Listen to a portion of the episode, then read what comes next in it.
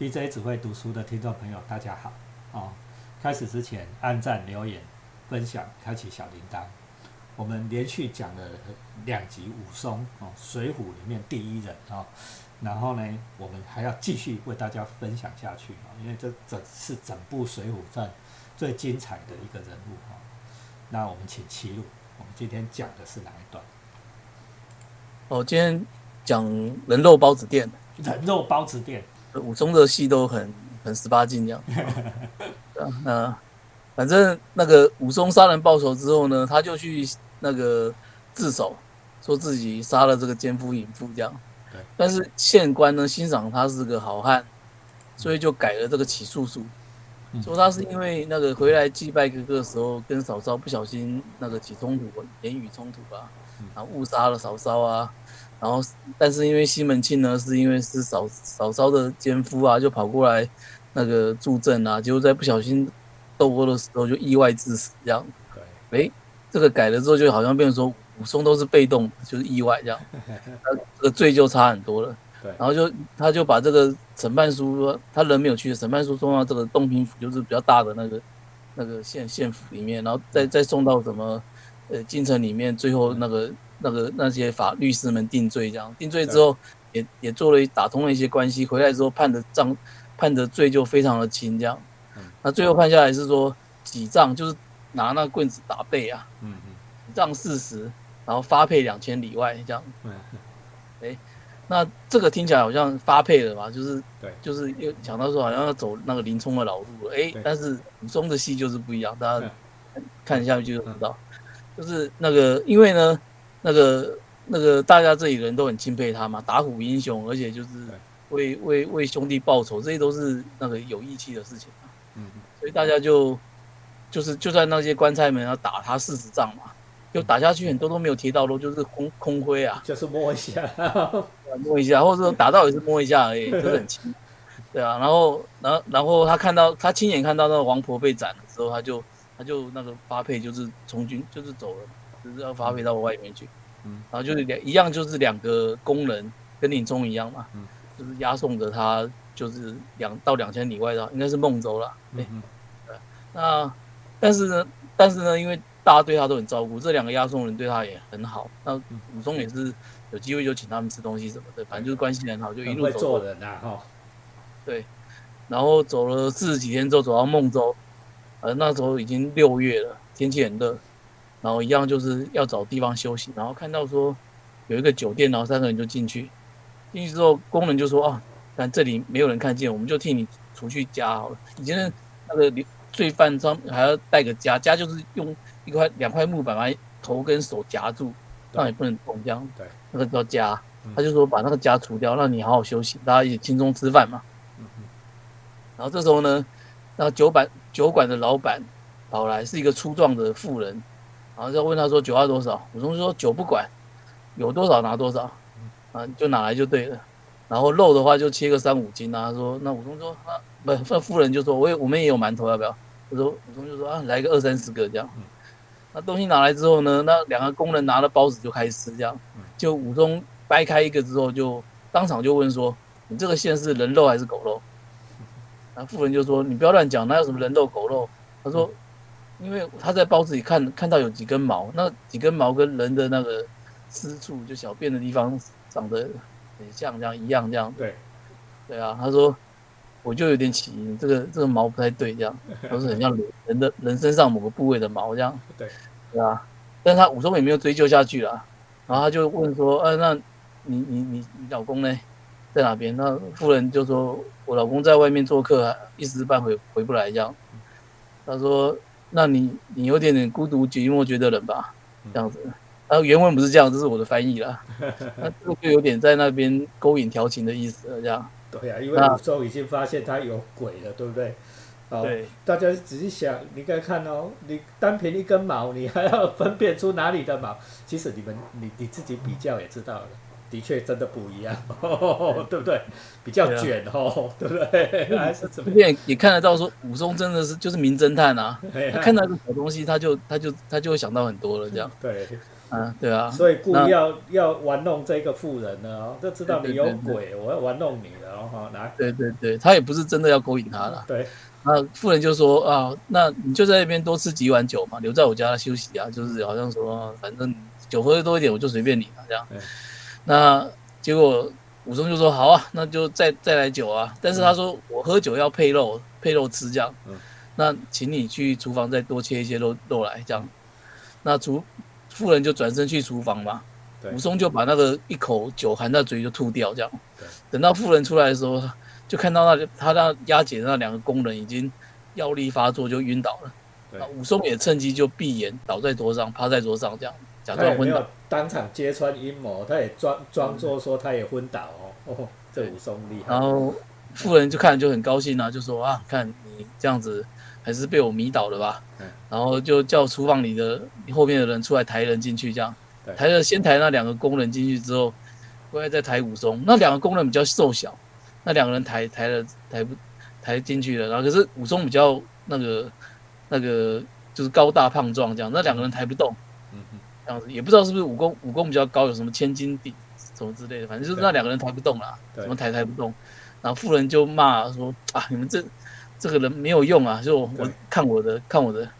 那妇人就跟男人男生一样这样子。嗯，也是很很壮的一个妇人，然后就力气也很大，然后就脱了上身衣服，反正跟跟男人一样啊。对，然后然后就把那个肥壮的武松就这样把他提起来，叫腾趴腿，蹬他腿啊！哦，你看我在想一个女人哦，一个猛女，上身全部脱光要去抱武松哈。对对对对对，然后把那武松就提起来了，提起来没想武松就当下睁眼醒来，然后就。两只手就抱住妇人，反抱把她手扣在里面，就夹住她，然后两只脚再一剪，然后把那个腿就是剪倒，这样就就是弄她，就是等于说勾她的下肢啦。那人都失去平衡就倒下去，然后就趁机那个把他压在地上，动弹不得，这样。等于说这个脚，对对，差不多点刀脚了，就像对啊。然后，然后武，然后这个其他人想要来救，然后武松就大喝一声。然后其他人就吓到不敢动，这样光声音就把人家镇住，这样。那妇人这时候被压到身上，而且手全身都被控制住了吧，就就是就是没有没有那个反抗的余地了，然后就赶快逃牢。然后这时候担着柴就冲进来，就说：“好汉息怒，请赎罪。”这样。然后原来说这个人是那个那个这个妇人的丈丈夫叫张青啊，他外号叫菜园子，这样。那这个妇人就是母夜叉，叫孙二娘。这两人也算是有名的，就是开黑店有名的人。这个有看《水浒传》就知道。嗯。那总总之呢，他们也就交代说，的确自己就是开黑店的。然后看到有有有人就把他迷晕，然后回去剁剁起来做肉包这样。人肉包子店剁了做我靠！对啊。再看这段也很精彩啊，这个动作戏也很精彩，就是好像在摔跤，在摔跤台 WWF 啦，哈，对不对？对，我们高手这样。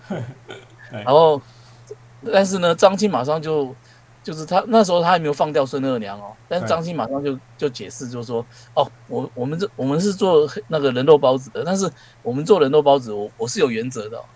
他说有三种人不抢，不抢他们，不杀不伤害他们这样。对。他说第一个是出家人。他说为什么？他说出家人通常没有很好的生活享受嘛，然后所以也没有亏欠这个世界什么，所以不应该杀。对啊，他们没有对不起这个世界这样。啊所以这个理由还不错哦，对，这个理由很好嘛，就是出家人杀这样。然后他说，但是他说他又随口提到说啊，但是其实前前不久也险些误杀了一个好汉叫鲁智深这样。对啊，那那他说当时鲁智深已经被孙二娘迷昏，已经扛进厨房准备要砍了，但是好在他刚好回来，然后看到说这个这个鲁智鲁智深的。那个、那个他的那个杖啊，什么七八十斤那个杖，他说哦，能够用这个杖的人不是凡人，他才赶快把这个人救下来，然后才知道说哦，原来是赫赫有名的这个鲁迪侠这样，反正就才才把那个。鲁智深救下来，不然鲁智深就死在这里，就没有后面的戏了。对，这好小的啦，他乱扯的啦，哦，对不对？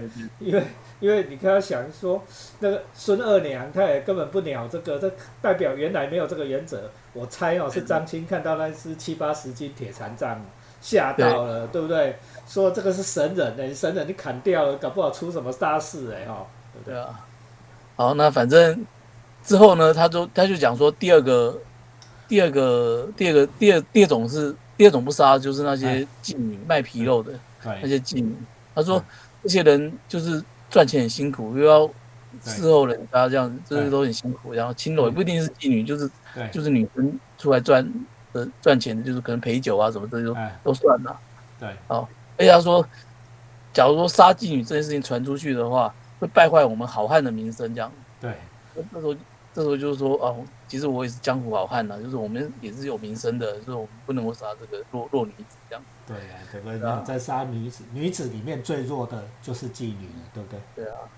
啊，然后他就说，那第三种就是犯了罪流流放的，啊，他说这种人很多都是好汉，都不见得是真的坏人，只是说就是好好汉才会犯罪这样子，所以这要这种罪人哦流放的就不杀，这样就是武松嘛，就讲武松嘛，嗯。所以他就说，可是他说呢，哎，就就怪在自己的老婆，就是不听他的话。他现在得罪了武松啊，希望武松武松能够原谅这样。对对啊，啊，你给他想了这个，你这样的角色定位哈，你给他想，这这家店老板亲真正的老板是谁？跟我们家一样啊，老板是张孙二娘，又不是张青。对，这这张青很明显都是孙听孙二娘的，只不过现在孙二娘被。被武松弄倒了，对不对？他就讲一些好话，想要救孙二娘啊。对，而且而且，我觉得我自己分析，我觉得张青是个智智者。对，就是他他跟孙二娘的组合，就是一个很聪明，一个很能干啊。哎，那那张青的话，就是你看，我我甚至有点怀疑说，张青这个三原则是当场掰出来说服武松的，因为老婆已经在人家手里了。对，那你不讲点理由说我们是黑店，搞不好武松生气起来全部干掉。对，这种事情武松是很容易做出来的嘛。对，所以他一定要说服武松，让武松住手这样。那他要怎么样说服武松？我觉得这是很厉害的说服啊。你看，他第一点他就告诉你说：“哎，我不杀和尚，因为我是有有道德道德原则的人。哦，那那我我把自己的道德高度拉高。你看，你看为什么不杀和尚？因为和尚对这个世界是有利无害的啊。对，那我们不应该杀他。就是我就。就是等于说，我间接告诉你说，我是个是，我是这个有有道德理想的人。对。啊，第二点，他就说，呃，不杀妓女。嗯。哎，我是个有同情心的人，而且我是个有身份的人。对。我的身份是什么？我我觉得我是好汉。对。对不对？我跟你是同一挂的，我们也是，你是好汉，我我是好汉，我们是同一挂的。对。对吧？哎，那第三点就说，哎，流流犯不杀，他流犯是什么？就是就是武松啊。就是我说我本来就是我本来就不愿意杀你这种人。就是你本来就是我敬佩的人，你看他这三点讲出来，好像是把自己的道德又抬高，而且又又打进这个这个武松的心里，就说服他说：“哦，的确，我们就是同一类人哦，我们应该是朋友啊。”对对啊，对啊。这个谈判专家哈，大家要学哈。你遇到了恶人不利于你，你看连人家开那种人肉包子店的都能掰出。这样的理由，你你自己也学一学，啊，大家也学一学。对，谈判专家。对，啊，武松这时候当然就放了孙六娘，那他就说那个，然后张青就说那个，反正现在工人押送你的这些人已经被我们迷昏了，那你干是不是干脆就要逃逃掉就好了？他说他知道鲁智深前不久嘛，就是在附近二龙山已经那个把二龙山打下来了，他在上面跟杨志一起当寨主，大大家都是江湖有名的好汉呐。那，互相知名嘛，所以你应该就去投靠他们就好了。嗯但是武松还是拒绝，他还是决定去去坐牢这样。嗯。而且请两人放两个工人，说这两个人对自己不错，就是就是不要伤害他们这样。对。好，那我们还是就继续往下讲。对。反正就讲到那个那个，就是讲完讲到那个，对，绝剑阴阳楼啊。对。那反正接下来的话就是。就是走到那个五中一行再出发，然后到孟州坐牢嘛，就就报道了嘛，终于就路路上走完了。对。然后当这一段我觉得特别要讲，就是这一段这个牢里面这一段就是还很精彩了，监狱风云。对。然后那刚进的时候，他那个其他的老友就跟他讲说：“哦，那个待会狱卒会来收那个保护费啊，嗯嗯，那你就要先交点保护费讨好他们，这样日子就会比较好过。然后你交的话就会很惨，这样。”对，那我们就说，那个就看着看着，就那人来的时候，他就那个这些人就就是就是狱卒就恐吓他，嗯，就是说你给我交钱。那武松就说我没有没有钱，对啊，然后人家走就说，不是跟你讲的啊，你对啊，你你你为什么就是还是不听？他就说，他说其实我也不是没钱呐，对吧？但是你假如好好跟我讲话的话，我就会给。但是你这样子对我说话，我不想这样。对。啊，那其他人就说啊，你这样不行，那样人家会有很多方法，在牢里面很多方法整你，这样对，可以把你整死这样。对。那武松就好奇了，就问他说，有有什么有什么整人法这样？那老友就跟他讲说啊，通常啊，他们可能会用一些咸鱼啊、杂粮饭啊什么之类的一些粗粗俗的东西，把你给喂饱，喂得很饱，嗯，然后再把你的身体用草席捆起来，然后就把把你倒立到墙边，倒立着这样，然后再把你眼睛蒙着，反正你你也不能叫，不能干嘛这样，然后说这样倒立啊，这样在这样大概人大概不到半个小时，半时辰吧，是一个小时内，大概人就会死掉了。那这个方法就叫做盆吊。哦。他说 吃太饱，吃把把你弄烂东西，把你灌饱了倒掉，把你弄死啊！来，对啊，第二招。哦，第二招，武松就说：“那还有吗？还有其他招数？”那老友就说：“一样啊，一样啊，就是把你喂饱捆起来，然后再找个麻袋，嗯，里面装满沙子，然后就把你那个压在你的身上，因为你不能动，躺在地上嘛，他就把你压着。他说这这样子的话，大概一样压个半时辰，就一个小时左右，你就会就会挂掉了。”对，那武松就说还有吗？还有吗？嗯，那老友就说没有啊，就这两样比较可怕，就是会弄死人。对，其他的还好啦，其他折磨方法很多，但是就是反正还好了，不就不用跟你讲。嗯，那话说完之后呢，就果然哎，那个狱卒就端了食物来，嗯，过来给这个这个武松。武松关的是单人房，就端端了食物给他吃这样。嗯，然后看有酒有肉有面有汤这样，哎，不错啊。武松就说：“哦，是这样子，应该就是准备要弄死他的起手式了。但最后一次他吃好一点。但是他也不怕了，就说不管了啦，反正吃了再说。对。那吃饭之外就收了碗盘，他他结果人家也没有来弄他，就一直到晚上都还没有动手。晚餐到来了，送饭来了，而且这次更好，就是菜有好几盘，嗯，然后又有酒一大碗酒，然后有煎肉、有鱼羹、有饭，哦，这个吃的说实在比我平常吃的还好。”武松就想说啊，这么丰盛，那接下来就应该就是真的要来结果我了吧？对啊，但他说他也看得很开了，反正生死有命啊，要死不如饿死不如饱饱死好啊，就就通通吃掉这样。通吃掉之后呢，结果狱卒马上就来了，啊，结果呢就抬了一个大木桶，他想说啊，这是什么招式这样？啊，结果没想到是跟他讲说哦，要给你洗澡用的啦啊。那我想说是不是要趁洗澡的时候把我淹死啊什么之类的？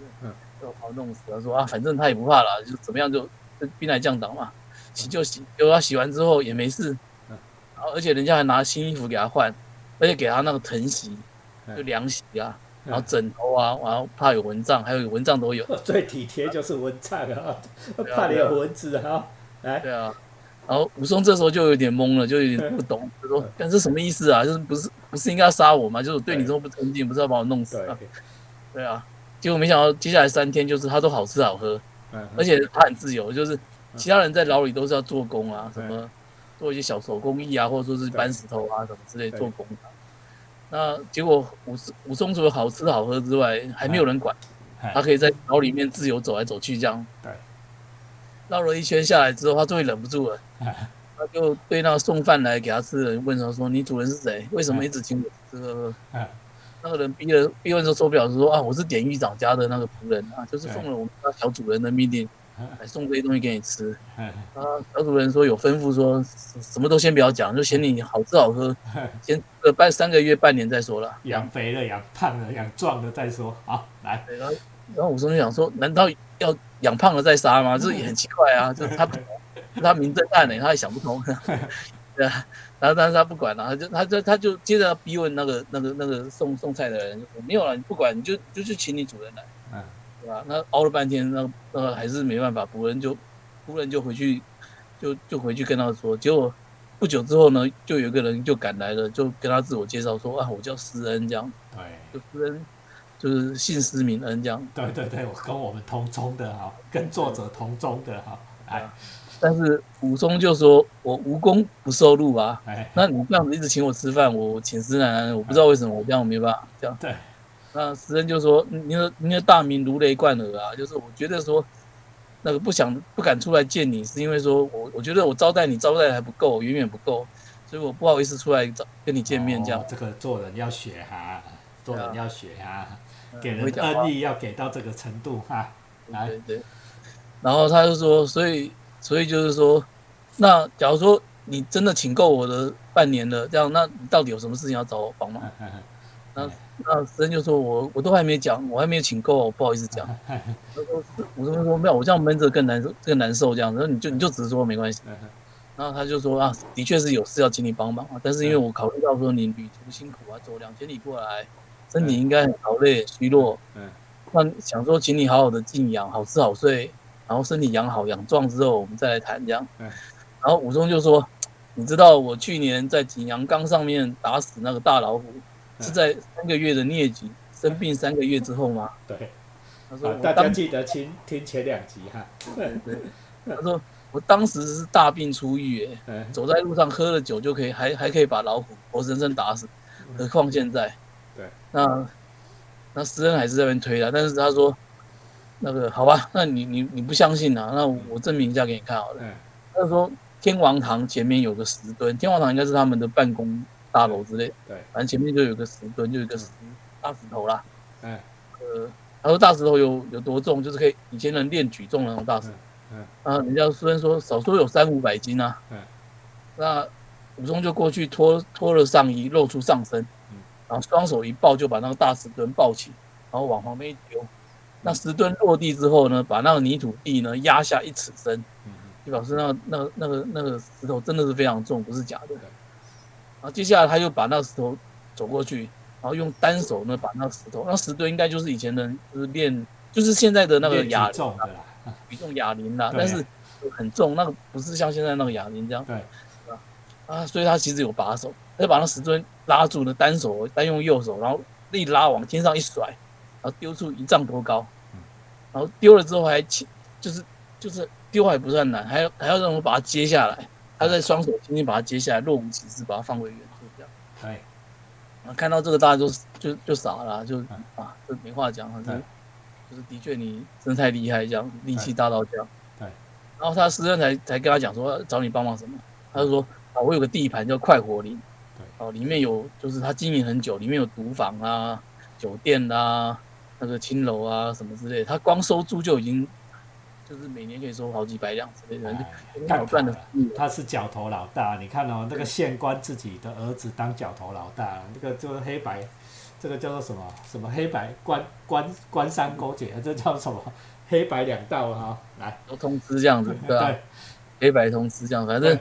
但是他说前部有来了一队的那个佣，就是阿兵哥流浪佣兵啊，对，然后头领叫做蒋门神啊，这样，嗯他这蒋门神就率人进来，而且蒋门神很厉害，很会打，就把他们原来这些人都打走，把这块黄金地盘给抢走了。嗯那他希望说武松能够把他打回来，这样。嗯那反正这一段我们就不细讲了，反正就是一样，就是武松听了说没问题，啊就他跟鲁智深一样了，也是说我们进去要打之前先喝酒，人家说喝酒不好啊，说没关系，我越越喝越有力，我对对啊，然后打了之后进去之后一样，跟鲁智深一样，就是挑衅哎。找麻烦，哎。然后领着人家出来跟你跟你打，打完之后又使出了一个什么玉环步鸳鸯腿的绝招，这样。左右可以连环出腿，这样。对，这很难啊，这个有练。这个我记得我看一个漫画叫《修罗之门》，里面的最厉害的一个空手道天才的最终的，他最最最厉害最厉害的绝招就是这一招，叫双龙。嗯，左右横反复横踢这样。但是，但是我想说，其实就是他不知道有没有参考，就是武松这段，就是他就是武松的绝招了，嗯对吧？那反正就是把蒋门神打到逃然后，然后羞愧逃走，所以他就把施恩的那个地盘抢回来了。啊，这一招是真的有，空手道真的有这一招哦，我有看李小龙打过，哈哈超厉害，左右连环腿这样。对，啊，那那然后这时候呢，就是接下来这故事跳快一点了，就是说武松呢，那个接下来就被一个叫张团练，就是这个姓张的团。陷害了，要被陷害了，害，就是就是诬诬陷他什么什么什么抢东西之类的，对。然后又把他抓到牢里面，对。然后这次他又被发配了，然后这次私人也救不了他，因为对。那个这个这个这个官比较大的样子。嗯，然后一样呢，这个张团练也也一样，就是好像林冲的老路嘛，对。所以就是一样又买通了这个这个押解的人，然后而且多派了两个杀手。对，除了那原来的押解工人之外，还多派两个杀手。对，一起要要半路要杀这个，就走到一个桥上叫飞云浦。飞云渡哈，这这个也是名场面哦。哦，这样对不起说的，反正就是就是在这桥上面，就是要把这个这个武松给结果掉。结果没想到武松单人反杀四人，对，这样把这这两个押解他的两个杀手通通干掉了。嗯，对啊，所以你看武松的戏就是就是跟别人长相不同啊。你看林冲多惨，林冲差点死掉哎。对呀，我在好险是那个武志胜来救他。对。对，但是武松没有啊！你要杀吗？然后，那我就挣脱那个枷锁，然后就几招，哎一下就把这四个干掉，这样。对，干掉之后，他他就知道说那个被人陷害，他他也生气嘛。对呀，他还反击哦，他还反击，他当场就跑回去哦，折返，折返，然后看说那个那个张传练跟这个蒋门神在那个酒，在一个酒馆里面喝酒，在他们家鸳鸯楼里喝酒啊，喝酒，对啊，嗯，然后。然后他知道之后，他就闯进去。这一段是，呃，也是名场面。对。然后非常的血腥残酷，但是就就不念了。我自己自己来比喻的话，就是他就是一个人冲进去，见人就杀。对。然后所有人都被他杀光。嗯。那这个戏我觉得就有点像，就真的要比的话，就是昆汀塔罗提诺很多年以前拍一个追杀比尔吧。对。完全的动作戏。听说是我我记得好像杀六十四个吧，全杀光，这全家杀光。对，所以说现在电影就是很夸张了，就是夸张到说啊，中杀了大概十个不到吧，那我就一个电影里面杀六十，对对，那就是一样，就是在一个大楼里面冲进去，嗯，然后杀光所有人这样，对，啊啊，那杀完之后他就还留下什么杀人者武松之类的哦，就是很嚣张这样，对，然后就就跑路这样，对，然后说累了之后呢，在一个破庙里面，就是他们刚刚刚躺上去睡，就半夜从人。从庙里面伸出那个长钩子，哎，勾住他的手脚，让他动弹不得。然后接下来又冲进两个人压住他，然后才把他捆起来。啊，捆起来之后，这些人抓到之后，应该是要抢他东西啦。那抓到之后，就看到说武松这个身形肥壮，就说那干脆送到附近的那个人肉黑店里面，这样子准备要剁了他的时候，但是他们不会做啊，所以他们还是去去通知这个主事者来来来做。那主事者来看，马上就放了武松，就说啊，原来。原来这是那个他们那个之前那个人肉人肉包子店的分店啊，就是张青跟孙二娘生意做很大，这个人肉这个人肉包子店有很多啊，像包包手那样，到处都有包子店来。对对对对，这这一店只是这个只是他们其中的一个分店而已啊，对吧？好险他们有遇到张青跟孙二娘认识，赶快走啊！对啊，可是这次那个武松终于就听张青的话。然后就改变装束，然后拿就变成一个头头，就带法修行的那个僧人啊。然后就拿了那个一套好的什么，之前也是被杀了头头的刀啊什么的，就投奔那个鲁智深跟杨志的二龙山去。就是武松的那个武武松十回的故事，其实大概就就到这边结束了。对啊。那那做个结论。就结论的话，就是说，我觉得说武松的故事跟我现在看，就是他的风格跟其他人不同。就是好像有点是《水浒传》里面的另外一个独立的故事，他他跟《水浒传》整个的风格，尤其特别是前面一二十回，那刚刚讲过什么什么林冲、杨志啊、鲁智深啊，完全不一样，都不一样。对，前我们前面一直定义说《水浒传》是英雄落难嘛，对，啊，就是好好的人怎么样被逼成草寇呢？为什么会走投无路呢？是要讲这样的故事。可是武松十回故事，假如我们听众朋友听这三集一路下来，他根本就是爽片啊！对，他就是英雄片，就是所有的事情遇到武松，他都可以解决。他既既然是武林，他他的武功既然无人能挡，而且聪明智慧也是见微知著，这样就是看什么就就就知道什么，而且而且而且行事还非常的利落潇洒，这样就是有人聪明，但是但是行行动力差，他就是犹豫不决什么之类，他完全没有。他完全就是一个一个一个英雄这样子，对啊，而且其实他他出这个实回里面出现的故事很多，在在前面都都似曾相识，都做过。比如说，哎，杨志后来保镖失败嘛，哎，武松也去保镖啊，可是几句话没什么事就回来了，轻松完成，对啊。那你看林冲在牢里面这么惨，然后在路上被人家追杀，差点死掉。啊，武松在牢里面好吃好喝，然后人家要杀他，他单人反杀，一个人把所有人干掉，哎，帅气。然后，然后比如说杀老虎啊，李逵也杀过老虎啊，可是李逵用的是刀，就打的不精彩啊。可是李武松打虎非常的精彩啊，对啊，然后就是很爽啊，很爽快。然后鲁智深嘛，哎，他也跟鲁智深一样去踢踢人家馆，嗯，然后鲁智深有倒拔杨柳，对不对？对，那他也有那种飞丢那个大石头啊。对，就是其他的英雄好汉干的很多的桥段，他好像都干一遍，但是风格完全不同。对，人家的东西好像都是在铺陈他的苦难、他的悲愤，或者他的他的一些的诶怎么样的事情。可是，可是在到武松的这个故事里面，就好像就是我们现在讲的那种的英雄故事，就是电影的那种的的英雄这样子。